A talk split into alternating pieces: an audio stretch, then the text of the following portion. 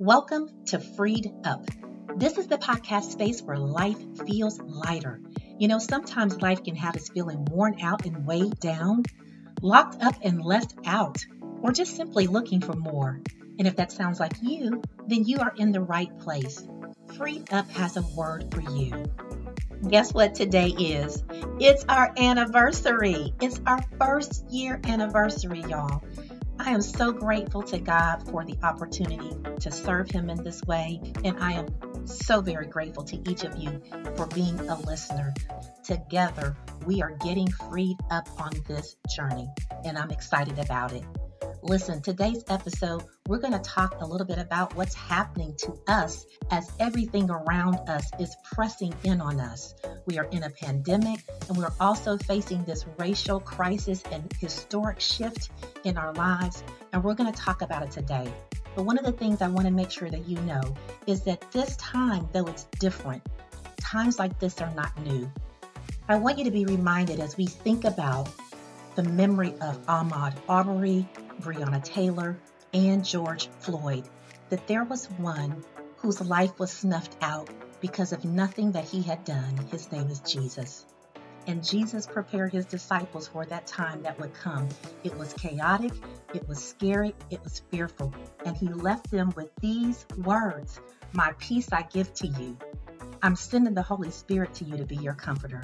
And most of all, in this world, you're going to have trouble but be of good cheer because I have overcome the world. And so I want you to be encouraged as you listen to this conversation between me and Lexi. Lexi is someone who serves her community. She's been in the nonprofit sector for over 20 years and has been on the ground talking to people about the challenges they face within the Black community and how they're facing these unprecedented issues on a daily basis. As you listen to our conversation, I hope you're encouraged because we're going to talk today in this first segment as we talk about race and what's happening in our world and how it impacts our spiritual, emotional, and mental health. So let's be courageous as we face what's facing us. Listening on this conversation is going to bless you. Lexi. Yes. It's been a long day. It is Friday and it is four o'clock. Thank God. no truer words could be spoken. Happy yeah. Friday. Yes. Uh, because yeah. truly it is a celebration that we are at this phase of um, our week and what a week it has been. Yeah. A week of just mixed emotions, um, mm-hmm. protests, rioting, looting, and yeah. we've seen a little bit of everything, and not just in our city, mm-hmm. All across this country, cities across this country, and people around the world, from London yeah. to Syria. Um, places that you never think that would be impacted by something that's happening right here in our backyard and something that's affected us as black people for hundreds and hundreds and hundreds of years yeah. So, talk a little bit about your emotions this week. What has yeah. all of this felt like for you? Yeah, I've got to say, for me, it has definitely been a roller coaster. Um, I've seen memes that describe that sometimes you're crying, sometimes you're introspective and very pensive, um, sometimes you're angry. Um, and that definitely describes how my emotions have been over the last um, of the last uh, few days. There have been moments of hurt, um, moments where I'm like, okay, I see a little sunlight as you see someone um, have a moment of clarity and understanding and empathy.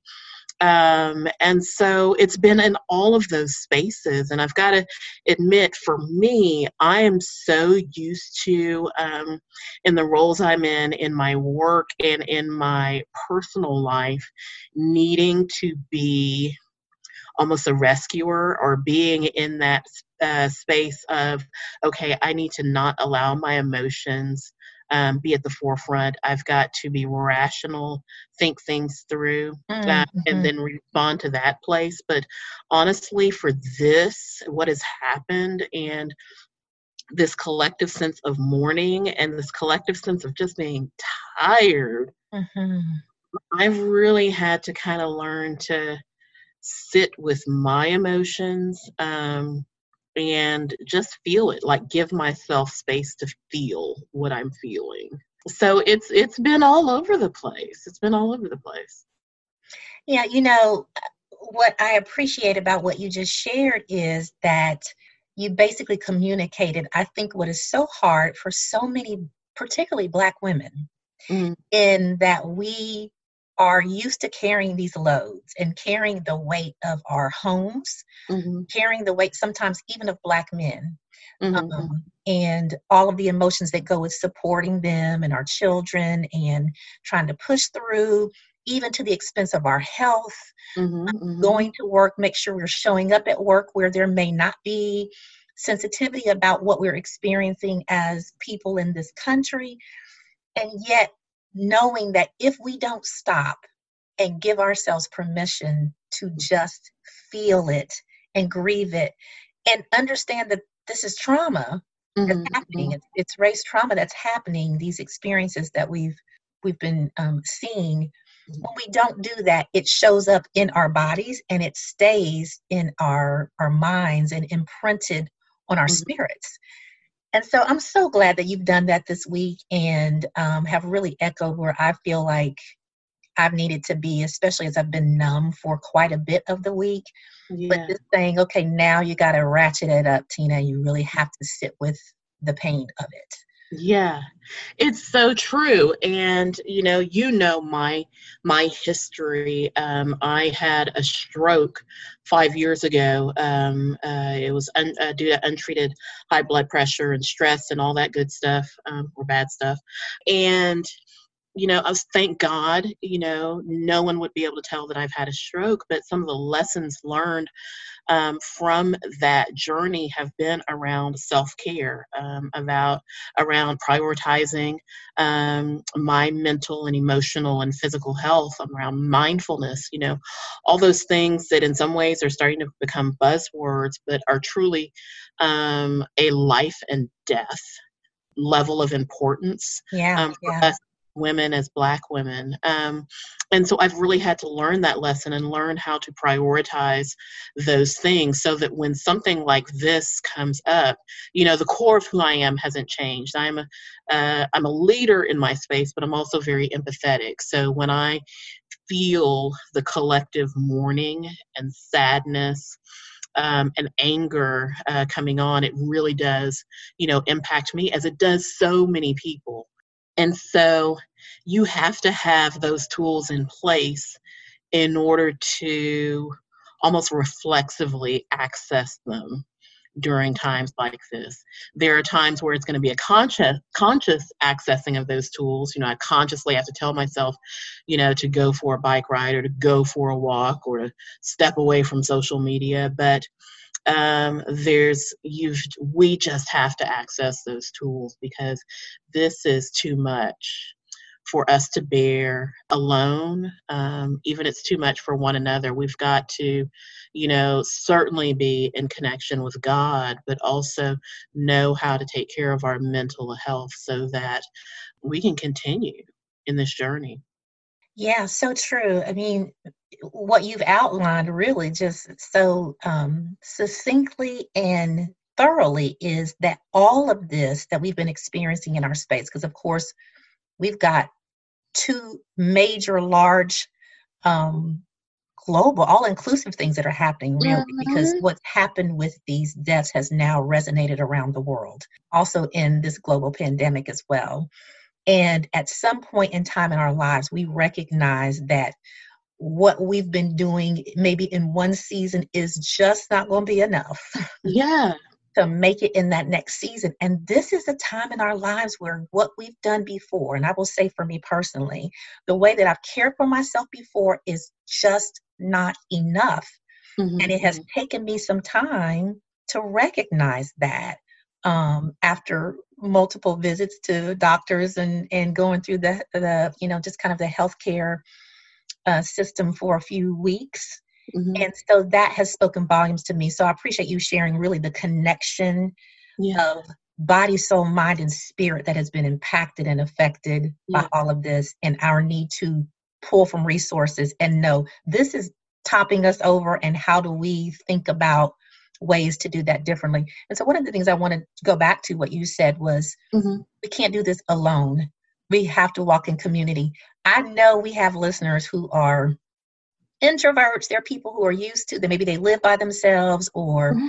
they pull draw out so they can deal with some of the emotions and all of that talk mm-hmm. a little mm-hmm. bit about what you mean by needing that community and what has community been for you? Like, who is sure. your community and how has that worked for you? Sure, sure, sure, sure. Um, I love that question because I learned through my health challenges the power of having a support system um, and what it can really, really mean. So, when the pandemic hit, you know, all of us had to go into um, our, you know, places of shelter. And for me, I was like, oh, I know how to do this because I'm an introvert. So, right, you know, right. I do this all the time. I can be on the weekend, me, myself, and I, and we Netflix and chill. We read books. We do all sorts of things, and we're fantastic.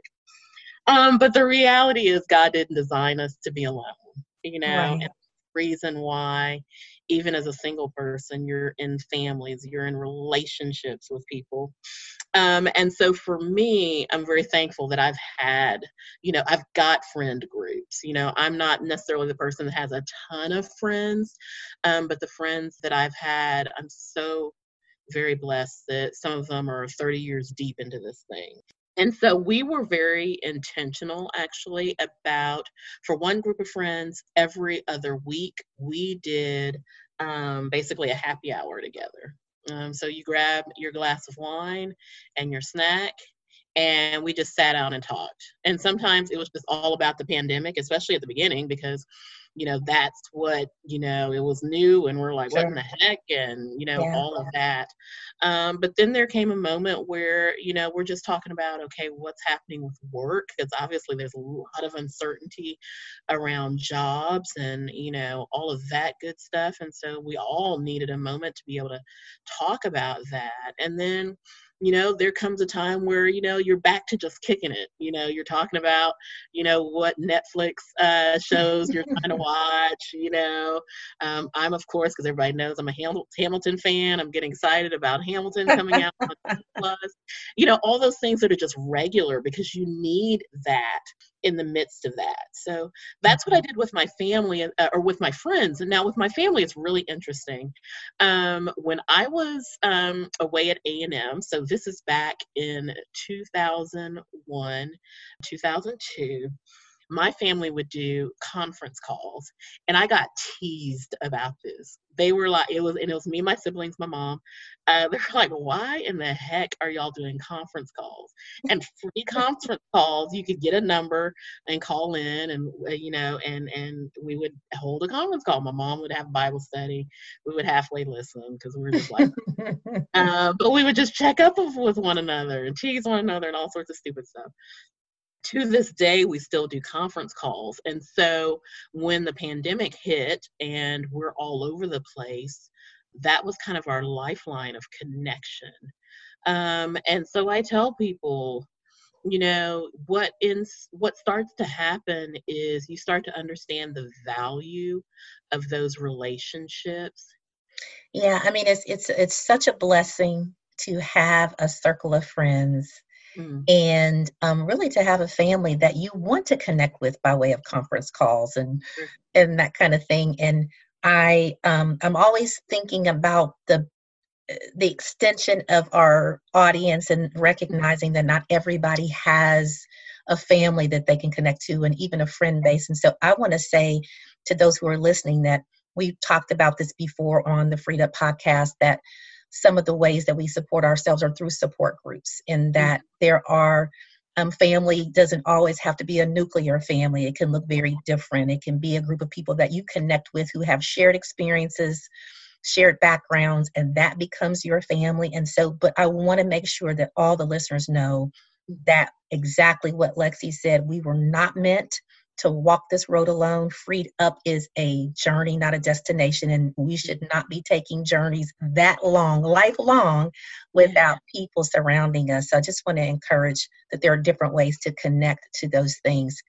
I, I'm really interested. You know, we talked a little bit about this emotional roller coaster and kind of the mm-hmm. downs of emotions. And we know by way of mental health that we've got to really think about how these issues are impacting us. So we know many have been experiencing trauma and grief because these are uh, between the pandemic and what's happened with this, these deaths of Black Americans, particularly Black males, but we know we've had some females in there, um, that we are being traumatized as mm-hmm. people and really honestly as a nation so mm-hmm. racial groups of course experience it differently but everybody's been a part of this picture so so that's something that we we definitely have to think about our mental health but we also need to think about our spiritual health because it's all tied together and so you know freed up is about looking at the spiritual and the mental health together and so i'm curious from you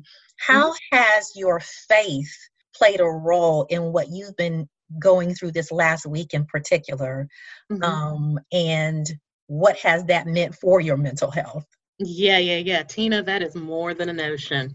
Um, and we may have a three or a four part series uh, uh, in talking about that because, you know, one of the things that I talk about um, as it relates to my stroke is when you have a really severe physical trauma. Mm-hmm. Um, we focus on the physical or what we can see, mm-hmm. but the mm-hmm. reality is that trauma affects your emotional, spiritual, it can sometimes affect your financial.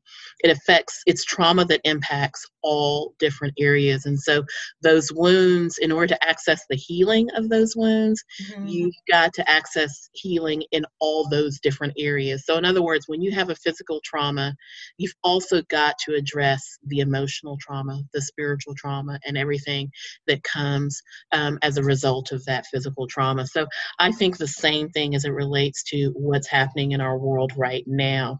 Um, for me, it has been um, it has been a journey because um, I'll just give you a little bit of my experience. I go to a predominantly white church. Mm-hmm. And one of the things that I've talked about, even on social media, is the challenges and the disappointment, um, especially around racism, uh, that we sometimes experience as an African American or Black woman in a predominantly white church, and how racism is addressed, how um, it's talked about, so many different things. Mm-hmm. Uh, and it can be it can be a trauma there's hurt there's all sorts of things around there but i i have to do the fight that ensues to separate the opinions and thought and experience of christians from the reality and the truth of christ.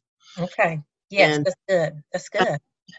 That is that is a challenge um, that is a struggle. We are so blessed and fortunate that we have the Word of God, you know, that we can go to and we can see what the Word of God says mm-hmm. as it relates to empathy, you know, mourning with those who mourn, um, as it relates to Jesus and Him loving, you know, the poor, the destitute, mm-hmm. as it relates to God and the Holy Spirit being our comforter. So mm-hmm. we have those truths in the Word of God, and that is what we have to hold on to, even in the face of it seeming like words from his representatives on earth being diametrically opposed to all those things. Mm-hmm. Um, and so, even in, you know, first of all, having to embrace that truth and hold on to it, there's also the dual role of we needing to be the mouthpiece